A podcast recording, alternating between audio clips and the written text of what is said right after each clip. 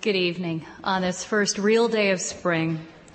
My name is Anne Margaret Daniel. I'm a lecturer in the English and currently history departments. How many poets like their critics? I feel perfectly safe in saying very few, if any. Well, I know one who does. Last summer, I was lucky enough to be teaching at the Yeats International Summer School in Sligo, Ireland. Helen Vendler was lecturing one misty Tuesday morning in the Hawk's Well Theatre on Yeats's Easter 1916, among other poems. The lecture was elegant, and when it ended, the large crowd began dispersing through the lobby at the back of the theatre. No one noticed at first a man who had come out and taken up a place in the very back against the windows. He was silhouetted against them in, in the weak, sort of striving Irish sunlight, uh, with tumbled iron gray and white hair, wide shoulders and a dark tweed jacket. It was a moment or two before I recognized Seamus Heaney. It surprised me to see him there. He was not meant to be appearing at the school last summer, lecturing or reading, which he's done only a few times since winning his uh, Nobel Prize. Well, he was there to meet his friend and critic, Helen Vendler. He beamed when he saw her coming out of the lecture hall and spirited her away in the general direction of Hargadon's pub, it being lunchtime. The sight of these two colleagues walking away down a wet Irish lane with the wet rooftops of Sligo and the head of the great mountain Ben Bulben just showing through the mist above them was a sight to see. Very few poets like their critics. But in the case of Helen Vendler, we have the critic as artist.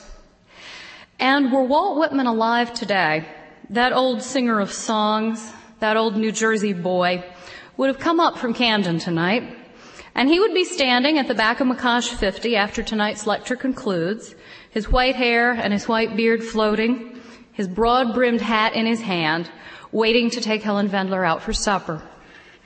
Ladies and gentlemen, it is a pleasure and an absolute honor to introduce Helen Vendler, the A. Kingsley Porter Professor of Harvard University, author of books including The Odes of John Keats, The Art of Shakespeare's Sonnets, and Seamus Heaney who will be speaking tonight on Walt Whitman and the reader in futurity, intimacy with the longed for camerado.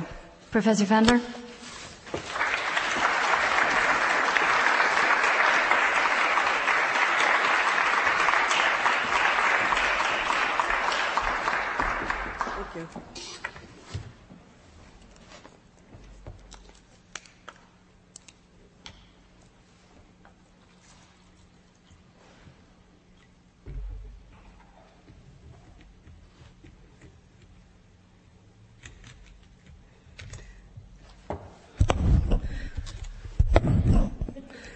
These talks, as I said last night, are about invisible listeners, the creation of invisible listeners to the poet's voice by the poet, and the creation of a kind of intimacy between the poet and his invisible listener. The three examples I've taken are George Herbert, whose invisible listener is God, was last night, tonight, Walt Whitman and the reader in futurity, and tomorrow night, John Ashbery speaking to Francesco Parmigianino across 400 years, speaking to the artist in the past. I want to trace tonight the many entities, visible and then invisible, to which Walt Whitman extends an address of intimacy, suggesting how and why he changes addressees over time. Whitman certainly began not as a poet interested in the invisible at all, but rather as a poet of strong bodily response, expressed in the language of physicality. In the 1855 Leaves of Grass, he invents a poem, a poetry of far reaching symbolic resource in its description of the conjunction of bodies, as in his startlingly original rendition of oral intercourse. What is this flooding me, childhood or manhood, and the hunger that crosses the bridge between? The cloth laps a first sweet eating and drinking, laps life swelling yolks, laps ear of rose corn, milky and just ripened. The white teeth stay and the boss tooth advances in darkness, and liquor is spilled on lips and bosoms by touching glasses and the best liquor afterward. It was his early intimacies with other bodies that made possible for Whitman that pronominal intimacy so intoxicating to lovers as he revels in the first person plural we that releases the self from its physical loneliness. In Whitman, bodily intimacy appears in the we two of the 1860 Enfans d'Adam and the Calamus poems as he joins another to become we two boys together clinging on the open road, or more powerfully, the we two who, when together, equal the whole created universe. We are nature, says the poet of himself and his lover, as they undergo in their companionship multiple metamorphoses, inanimate and animate. We become plants, plants, trunks, foliage, roots, bark. We are bedded in the ground. We are rocks. We prowl fanged and four footed in the woods. We spring on prey. We are two clouds, forenoons and afternoons driving overhead. We are seas mingling. We are two of those cheerful waves rolling over each other and interwetting each other. We are what the atmosphere is transparent, receptive, pervious, impervious. We've circled and circled till we have arrived home again, we two, we have voided all but freedom and all but our own joy. This companionate intimacy is so necessary that without it, as another Calamus poem tells us, the poet fears he would not be able to write at all. Without it, I saw in Louisiana a live oak growing, all alone stood it, and the moss hung down from the branches. Without any companion it grew there, uttering joyous leaves of dark green. And its look, rude, unbending, lusty, made me think of myself. But I wondered how it could utter joyous leaves, standing alone there without its friend near, for I knew I could not. Whitman becomes a poet of intimacy with the invisible only after the physical fails him. Sometimes unable to find and always unable to sustain actual sexual intimacy, Whitman is driven to invent a more satisfactory intimacy with the unseen. The poet is plunged towards the lover in futurity by the faithlessness of the lover in the present. The heartbreak generating an invisible lover to replace the visible one can be seen most clearly in the 1860 lyric Hours Continuing Long, a poem suppressed by Whitman from all subsequent editions of Leaves of Grass. Forsaken by his actual lover, the speaker, distracted and ashamed, withdraws to a lonesome and unfrequented spot, seating myself, leaning my face in my hands. In these sullen and suffering hours, he wonders if other men have the like hours out of the like feelings. As his misery seeks company, he reduces the number of men who may resemble him to a single one. Is there even one other like me, distracted, his friend, his lover, lost to him? And that other conjectured man, also a forsaken lover, is then made into a reader of Whitman's own poem. Does he see himself reflected in me? In these hours, does he see the face of his hours reflected?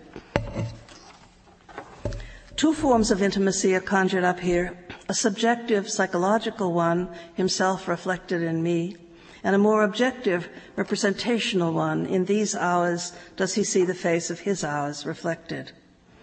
Whitman is not yet addressing this imagined other who might not only resemble him, but become his reader, nor is he yet projecting this alter ego into a far off future.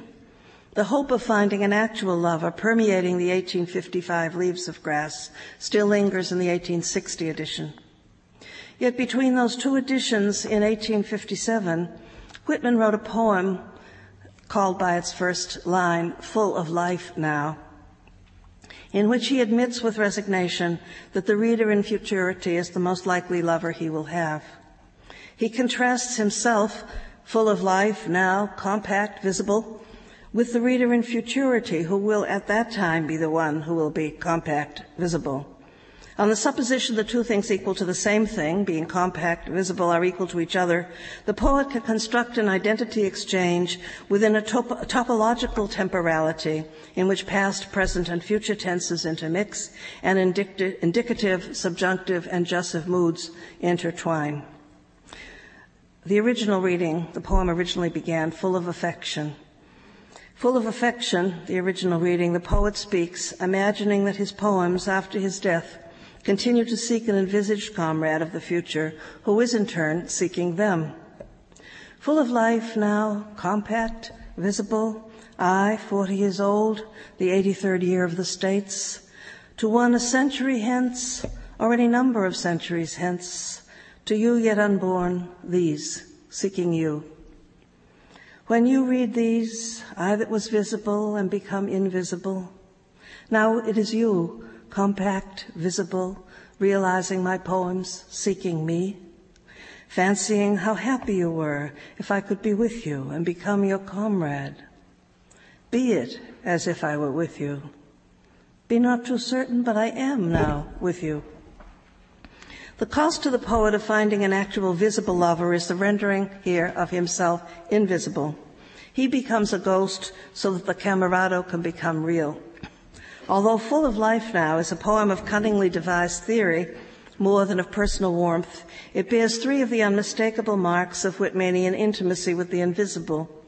The poet's direct address to an unknown person, when you read these, the poet's capacity to intuit his reader's thoughts, you seeking me, fancying how happy you were if I could be with you, and a faith in the mysterious power of poetic language to convey presence. Be not too certain, but I am now with you. The latter preceded by the ordaining power of the shaman, be as if it, be it as if I were with you. Yearning towards someone who may not be born for some years or even hundreds of years hence, as is, as we have seen from the examples of Hopkins and Dickinson, a feeling not uncommon in lyric, but Whitman carries it further than any poet before or since. The problem is to give such a future lover tangible materiality, and we will see Whitman experimenting with this task in many of the leaves of grass. Among the causes of Whitman's invention of a comrade in futurity, one was, as I have said, Whitman's own love disappointments in life and his fear that without such companionship he would cease to write. But other things played a part in drawing his eyes to the future. His messianic tendencies, his belief in scientific and evolutionary progress, Whitmanian intimacy with the invisible, because it is so overdetermined, takes on many tonalities. A forsaken lover speaking to an ideal lover yet to appear does not use the same tone as a Messiah speaking to his future followers or a teacher to pupils as yet unborn. One of the roughs speaking from the open road to an envisaged camerado takes yet another tone. The fluid Whitmanian self becomes, when oriented to the future, unusually expansive and porous, and one of the attractions of Whitman's intimacy with the invisible is the discovery of the many Whitmans it brings forth. I am large, I contain multitudes, I resist anything better than my own diversity, as he said. Whitman had begun his, his career as a writer, as a balladeer and populist exhorter of others. But as he turned his gaze inward and devised his true material, discovered his true material, himself and his relation to the world and to language, he had to decide what tone to give his self exposures, as he said in a passage that Henry James objected to, I expose. Although he continued to resort often enough to either the homiletic tone of the preacher or the rhetorical tone of the orator, his genius was to prefer to these more public modes of the pulpit and the rostrum a private tone, more suited to the seclusion of an intimate space. From this space, he addresses his invisible reader. This hour I tell things in confidence. I might not tell everybody, but I will tell you. The, the poet's unseen confidant becomes one of an elect group a group capable of infinite growth in numbers as confidant after confidant is drawn to the poet. After an epic extension of self in various human sympathies, I am the man, I suffered, I was there, the poet of Song of Myself has proved himself worthy to teach others, and his tone becomes that of a teacher addressing a corps of pupils, male and female, for whom he again resorts to a word in French. Élève, I salute you. I see the approach of your numberless gangs. I see you understand yourselves and me. My steps drag behind yours, yet go before them. I launch all men and women forward with me into the unknown. The foreign word élève suggests that the poet maître differs from other teachers his élève may have encountered. He is, so to speak, foreign to their previous experience with education. His aim is not the schoolmaster's lecture, nor the philanthropist's public act, but something more private, something closer to a blood transfusion or an infusion of semen. Behold, I do not give lectures or a little charity. What I give, I give out of myself. If we are for a moment tempted to assimilate this speaker because of his diction, behold, I give, to the Jesus of the Gospels, we are brought up short by the violent colloquial intimacy of the lines immediately following, addressed as if by a drill sergeant to the imperfect listener in futurity. You there, impotent, loosen the knees, open your scarf chops till I blow grit within you, spread your palms and lift the flaps of your pockets. Such a passage reveals the length to which Whitman will go to attach bodily materiality to his unseen auditors. Nor are his means of conveying materiality always drawn like these from human appearance and vesture. Drawing on his past as a carpenter, Whitman turns his reader and himself, astonishingly, into two lengths of wood in order to express his wish for identity with his reader. I would fetch you, whoever you are, flush with myself. Given the diversity of that myself, the flush position of the reader must be continually readjusted. We've seen Whitman turn from the real lover to the invisible one, from an indifferent contemporary audience to disciples to come, from an absence of pupils in the present. Actually, he had been fired from his job where he was teaching pupils in Long Island, so from an absence of pupils in the present to a élève as yet unborn. And we have proposed that the greatest literary problem in such a turn is to give physical reality to the invisible companion. In his 1855 Leaves of Grass, Whitman sometimes confers such reality by making his setting an actual physical scene in which an invitation is extended which presumes an identification, physical or mental, of one adventurous camarada with another. Two adults promised to mutual help and imagined as existing in a common present are to set off on the open road to see the world and reach God. Our rendezvous is fitly appointed. God will be there and wait till we come. My left hand hooks you round the waist. My right hand points to landscapes of continents and a plain public road. Shoulder your duds and I will mine, and let us hasten forth. Wonderful cities and free nations we shall fetch as we go. If you tire, give me both burdens and rest the chuff of your hand on my hip, and in due time you shall repay the same service to me for after we start, we never lie by again. The marks of physical mutuality here, the bodily contract, sorry, the bodily contact, the reciprocity of physical gestures given and received, the duds, and the promise of first person plural perpetuity on the open road appear throughout Song of Myself, as does the scene of one person confiding in another. Towards the end of the poem, the departing poet calls out with some anxiety several times, asking for a reciprocal speech of confidence from his pupil. Listener up there, here, you, what have you to confide in me? Talk honestly, for no one else hears you, and I stay only a minute longer. Who wishes to talk with me? Will you speak before I am gone? Will you prove already too late?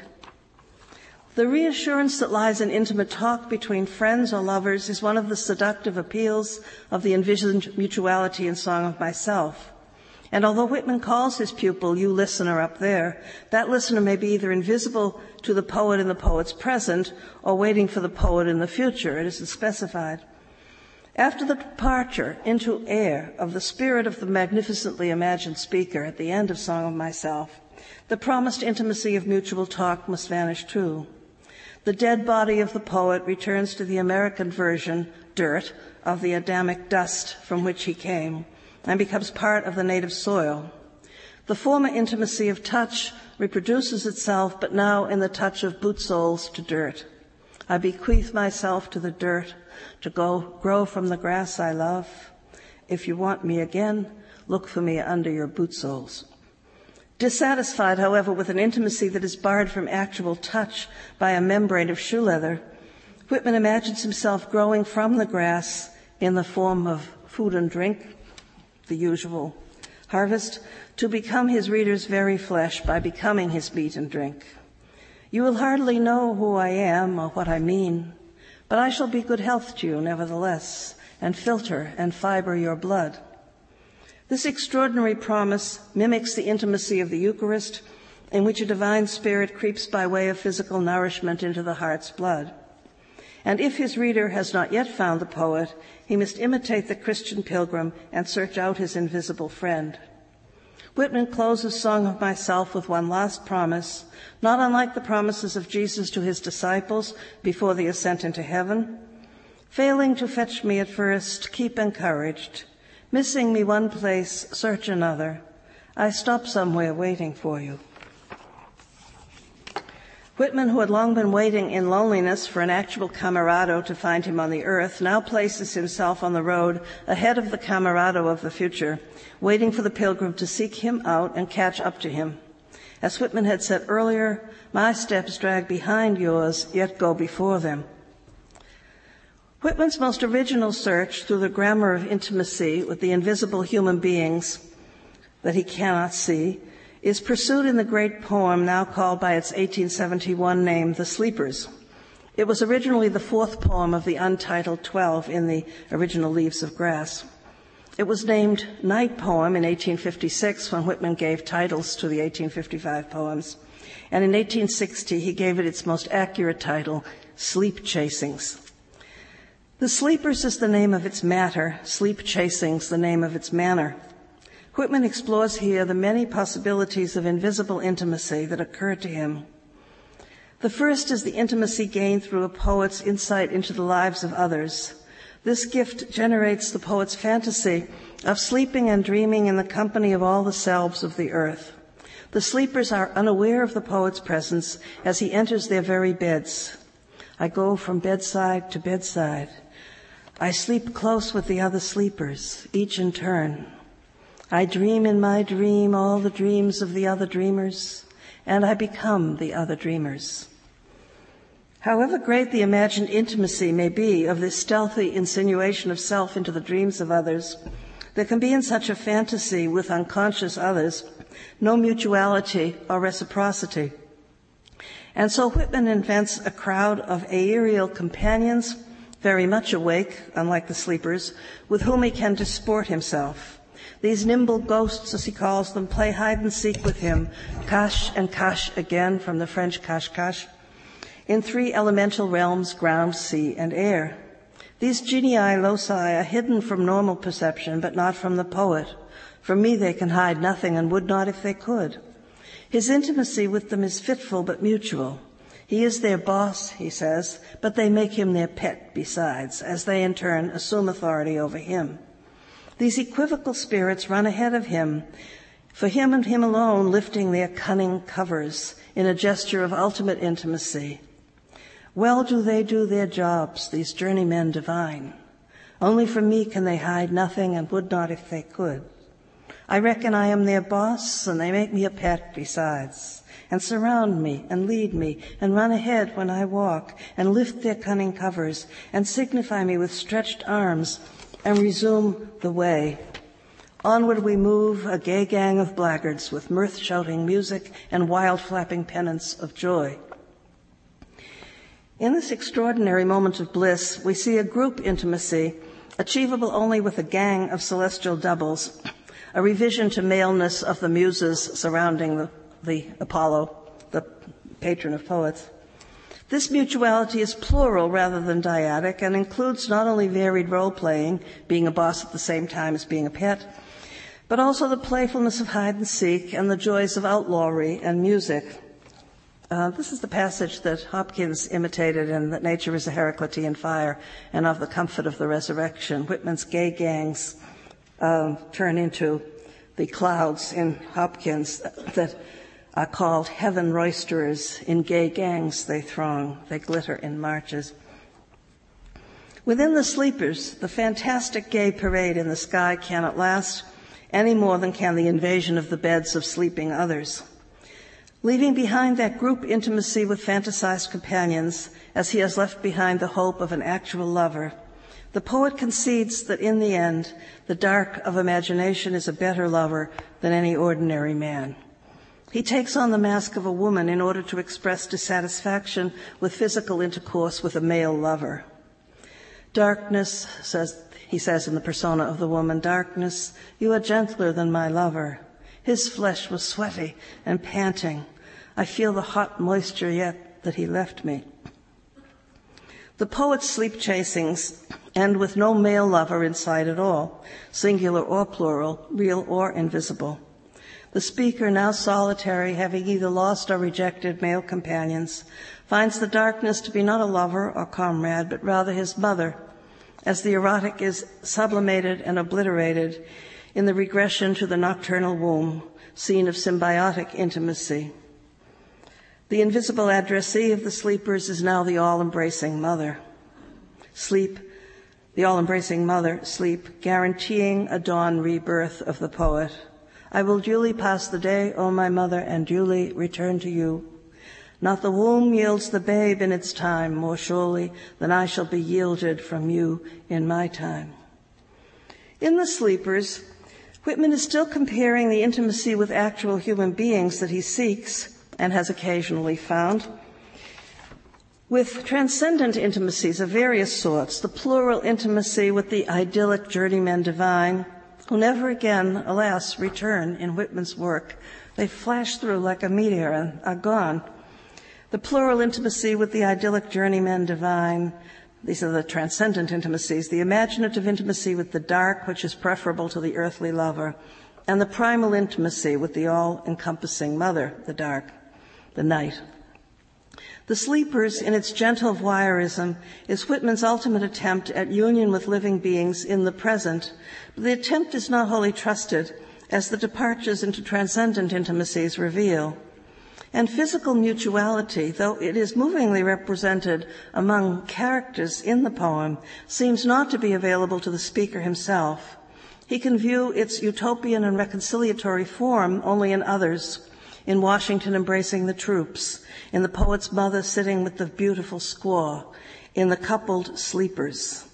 In no case, however, among the sleepers that he watches as they sleep, in no case, however, is physical closeness accompanied by intercourse, which, of course, sleep renders impossible, though it is somewhat neutralized, the closeness within the poem. The sleepers are very beautiful as they lie unclothed. The bare arm of the girl crosses the bare breast of her lover. They press close without lust. His lips press her neck. The father holds his grown or ungrown son in his arms with measureless love, and the son holds the father in his arms with measureless love. The white hair of the mother shines on the white wrist of the daughter. The breath of the boy goes with the breath of the man. Friend is enarmed by friend. The central Whitmanian sign of reciprocity, the repetition of identical words to show body adjoined to body, is openly in evidence here. Bear, bear, press, press, holds, holds, in his arms, in his arms, with measureless love, with measureless love, white, white, breath, breath, friend, friend. Not one of these human beings is intimately available to the solitary poet who can find closeness only with the night, his mother. The Sleepers is Whitman's great yearning poem of the desire for intimacy and reciprocity in actual physical life as he envies those who seem, as they sleep, to possess it.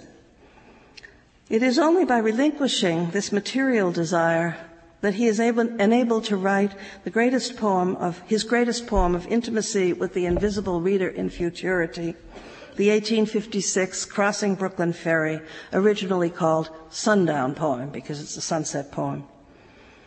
In it, in Crossing Brooklyn Ferry, Whitman confronts the difficulties posed to a writer who must create a physical materialization of the invisible. Whereas George Herbert was content to achieve tonalities of intimacy which sprang from a rendition of emotional desire and did not, indeed could not, concern himself with the bodily depiction of the invisible being with whom he entered into intimacy, Whitman, insisting that the body is the soul, had to find a way to confer on the reader in futurity a real body carrying out real actions. The living sleepers, unconscious, could be arranged by Whitman in the desired positions of mutual embrace, including those for which Whitman ached. But those immobile sleepers cannot be made to carry out any real actions and cannot therefore become imagined present day physical companions for the poet himself. In a tremendous leap of imagination, seeking for future physical embodiments of himself, Whitman takes as his surrogates the ceaseless crowds of persons who will, in their day, take the Brooklyn Ferry as he is taking it now at the present sundown moment. He projects the crowds into a future space and time made credible, firm, and indubitable because it is scheduled by the beatifically certain routines of the ferry itself and by the, and by the divinely ordained daily setting of the sun unto the end of time. If Whitman himself on the Brooklyn ferry is real, so then will be the invisible but predictable ferry passengers of the future. Now that there's no longer a Brooklyn ferry, I think they've restored it. I think I read somewhere that they were restoring it to make the poem come true. I mean, those schedules used to be inflexible at least. Crossing Brooklyn Ferry allows its several marvelously scored intimacies of address to cohere and dissolve without authorial prefiguration. He doesn't tell you what he's going to do, he just does it. The you of the overture to the poem, the first strophe, is not a person at all, but an environment, as Whitman addresses the flood tide below and the sunset clouds above him. Then, by the slip of a single letter, the clouds become crowds, the new generalized target of address. These crowds are those actually now surrounding Whitman on the ferry. Crowds of men and women attired in the usual costumes. How curious you are to me. Without any break, the crowds become identical ones of the future. I am with you, you men and women of a generation or ever so many generations hence. It is at this point that Whitman begins to constitute with tautologically repeated verbs in the parallel pattern, just as you, so I, that he begins to constitute by these repetitions the physical being of his future ferry passengers, emphasizing that he himself many and many a time crossed the river. He guarantees by the iteration of his own action the iterability of the same action in the future, many and many a time. Whitman's most daring tactic in bringing his future surrogates into sensuous existence is to represent the future by the present tense and to represent his own current present by a continuous past. He crossed the river, he says, long ago, of old, but his surrogates are crossing it now. It is their actions that are present, vivid, visible, and immediate when anyone reads the poem. Just as you feel when you look on the river and sky, so I felt. Just as any of you is one of a living crowd, I was one of a crowd. Just as you are refreshed by the gladness of the river and the bright flow, I was repressed.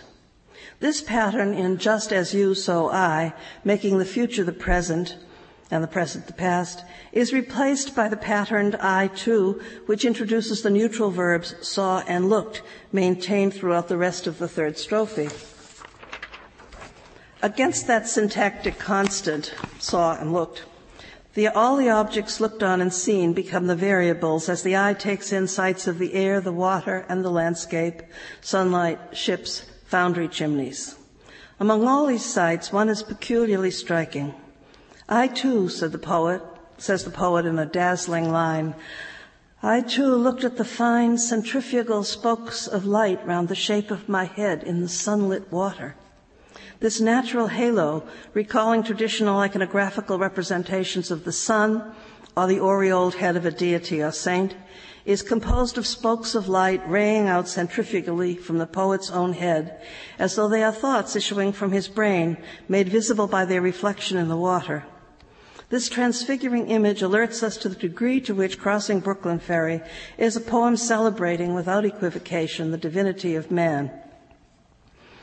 Whitman continues in his fourth strophe to insist on the perfect equation of himself and his surrogates, but he leaves behind the you of a direct address to move to a more philosophical plane, referring to the future ferry passengers in the third person as others, as he had in his second strophe. The men and women I saw were all near to me, others the same, others who look back on me because I looked forward to them. The time will come, though I stop here today and tonight. With that completed de- declaration of a wonderful mutuality spanning time and space, joining the poet to those who look back on me because I looked forward to them, Whitman surges forward, returning to the former form of direct address, I too, this time emphasizing, though now speaking posthumously, his own temporal and existential reality, both mental and physical. I too lived. Brooklyn of ample hills was mine. I too felt the curious, abrupt questionings stir within me. I too had received identity by my body. This proudly quiet self epitaph is followed by its more philosophically complete formulation, in which the past poet is shown to have been epistemologically aware of the body's foundational role in individual being. That I was, I knew was of my body, and what I should be, I knew I should be of my body.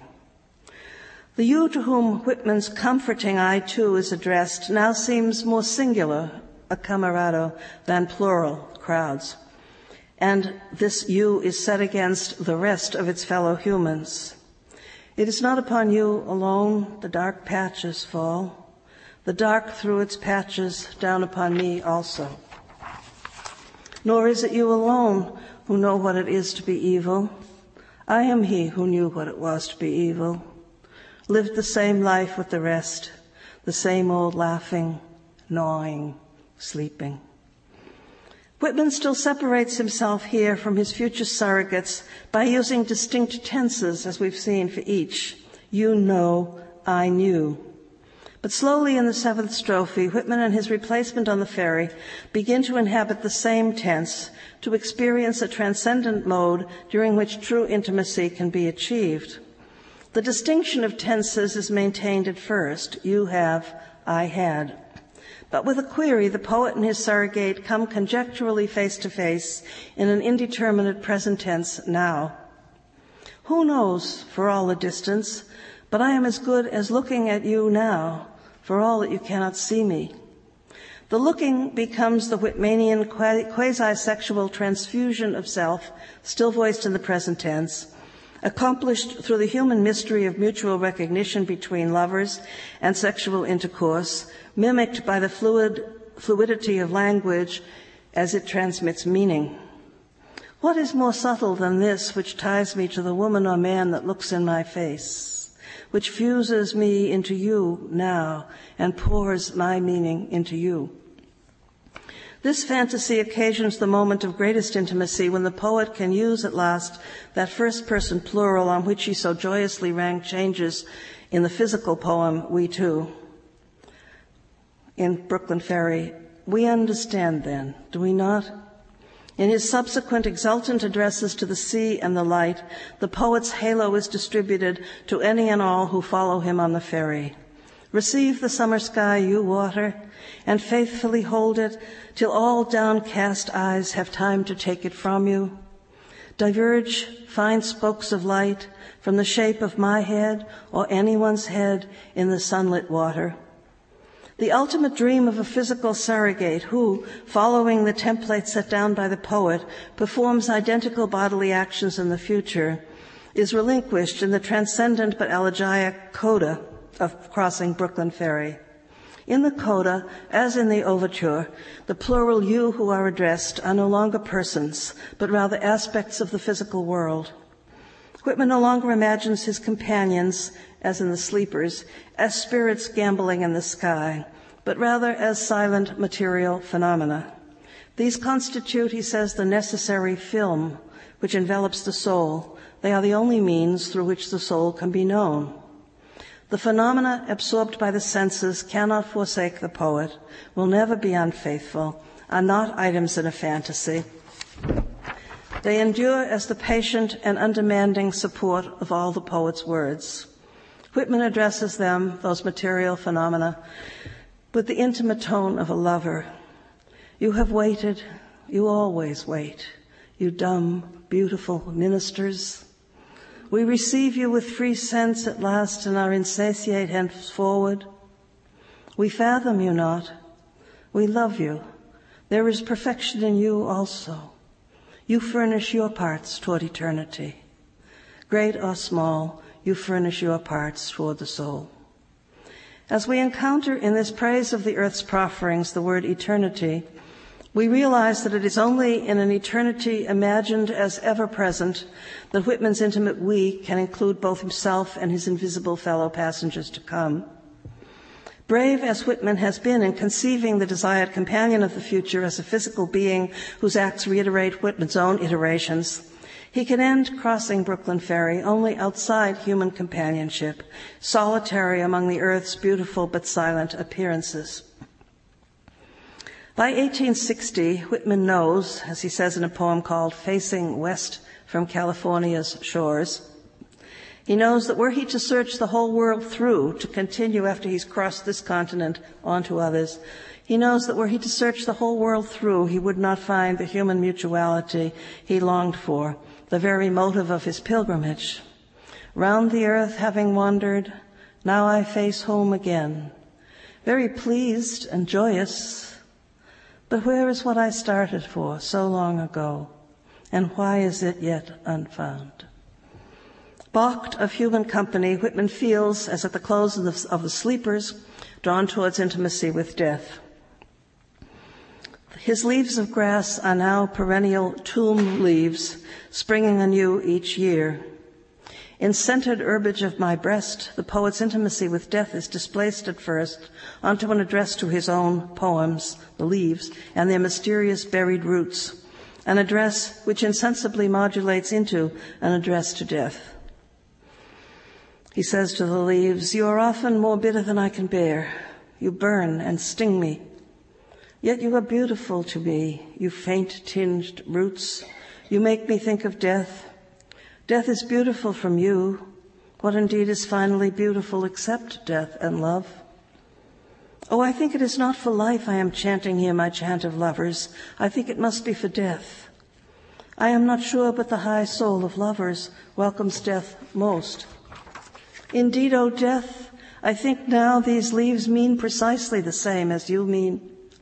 Give me your tone, therefore, O death, that I may accord with it. How does a living poet come to know death well enough to be able to address it with such intimacy of tone? Whitman begins by assimilating death to companions already loved, those beautiful, dumb ministers of the earth, the phenomena that constitute his knowledge of life, of the body, and of himself. Their earthly being, he realizes, presupposes dissolution. Knowing them, then, he already knows death, sufficiently to address it as the real reality. You, he says to death, hide in these shifting forms of life for reasons, and they are mainly for you. You beyond them come forth to remain the real reality. Behind the mask of materials, you patiently wait, no matter how long. You will perhaps dissipate this entire show of appearance. Whitman's Darwinian notions of evolutionary progress reverse themselves here in devolution towards entropy, in which death undoes all forms, all appearances. Still addressing death, the poet concedes his whole universe to its finality of meaning as it stretches out to absorb all entities through all time, as far as he can see. Maybe you are what it is all for, but it does not last so very long. But you will last very long. Within Whitman's pre war poetry, the primal wish for human intimacy, whether with the visible or the invisible, strives continually against this deathward drift, deathward's drift towards intimacy with non being. Whereas in the poem of the terrible doubt of appearances, the poet declares that all doubts about appearance and reality are curiously answered by my lovers, my dear friends. He, a hold of my hand, has completely satisfied me. This faith of the erotic idol is countered in every man, he also admits, by the sick, sick dread lest the one he loved might secretly be indifferent to him. The terrible doubt of appearances can now undermine even the fantasy of the surrogate in futurity. Asking, Are you the new person drawn towards me? Whitman warns the potential follower away, adding, Have you no thought, O dreamer, that it may, may be all Maya, illusion? The Manhattan that produces no lover can seem at such moments a hateful and hostile city, even if the utopian dream following on such fear even if in the utopian dream following on such fear, the poet envisages a different city, one invincible to the attacks of the whole of the rest of the earth, the new city of friends, capital F. Driven away by the unsatisfactory fluctuations of actual erotic life, both the shuddering, longing ache of contact and its utopian prolongation recede and Whitman the lover declines into Whitman the messianic leader, deprecating his own arguments, similes, rhymes, and promising instead the progress of souls. Whoever denies me, it shall not trouble me. Whoever accepts me, he or she shall be blessed and shall bless me. I and my do convince by arguments, similes, rhymes, we convince by our presence. Allons, to that which was, is endless as it was beginningless all parts away for the progress of souls. The plural imagined intimacies of 1855, 1856, and 1860, the intimacy with the lover, with the hoped for friend camerado, with the sleepers and the nimble ghosts, with the invisible lover in futurity, with the dumb, beautiful ministers, and with obliterating death. All of those imagined intimacies are shocked into suspension when the reality of the Civil War suddenly demands representation. The devastating deaths of soldiers on the battlefields or in the hospitals begins to supersede for Whitman his own fantasized life on the open road with the lover in futurity or the fantasized future crossings of others on the Brooklyn ferry. Whitman's tones of intimacy do not, of course, lapse altogether, but they become discouraged. He apologizes to his camerado, for instance, in the poem As I Lay with My Head on Your Lap, Camerado. He apologizes to his camerado for not having the least idea what is our destination or whether we shall be victorious or utterly quelled and defeated. New forms of intimate discourse arise for Whitman in the context of war, as in Vigil Strange I Kept on the Field One Night, but such a poem employs the conventional address of elegy, one already codified in the Western tradition by generations of lament. The solitary communion of the poet with death, forecast in the sleepers, widens into collective elegy in the carol sung to death at the end of When Lilacs Last in the Dooryard Bloomed. This is an address made not in the intimacy of two, but in the presence of the debris and debris of all the slain soldiers of the war. After the war, much in Whitman becomes retrospective as he reflects on himself as recorder of his era and mediator of its voices. We see him in 1880, he dies in 1891. We see him in 1880 presenting to us the pictures in his brain, addressing us at first in the impersonal tones of the Cicerone of his picture gallery, the tourist guide.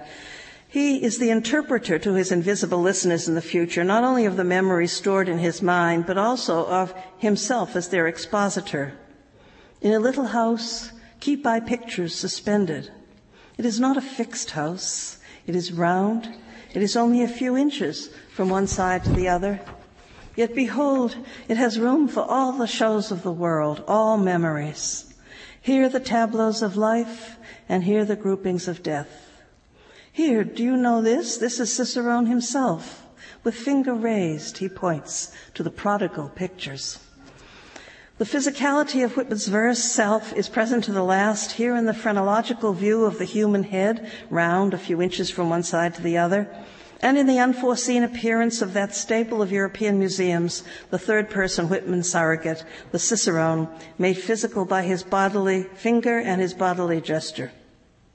The sudden buttonholing intimacy of Whitman's second address to the reader, here, do you know this?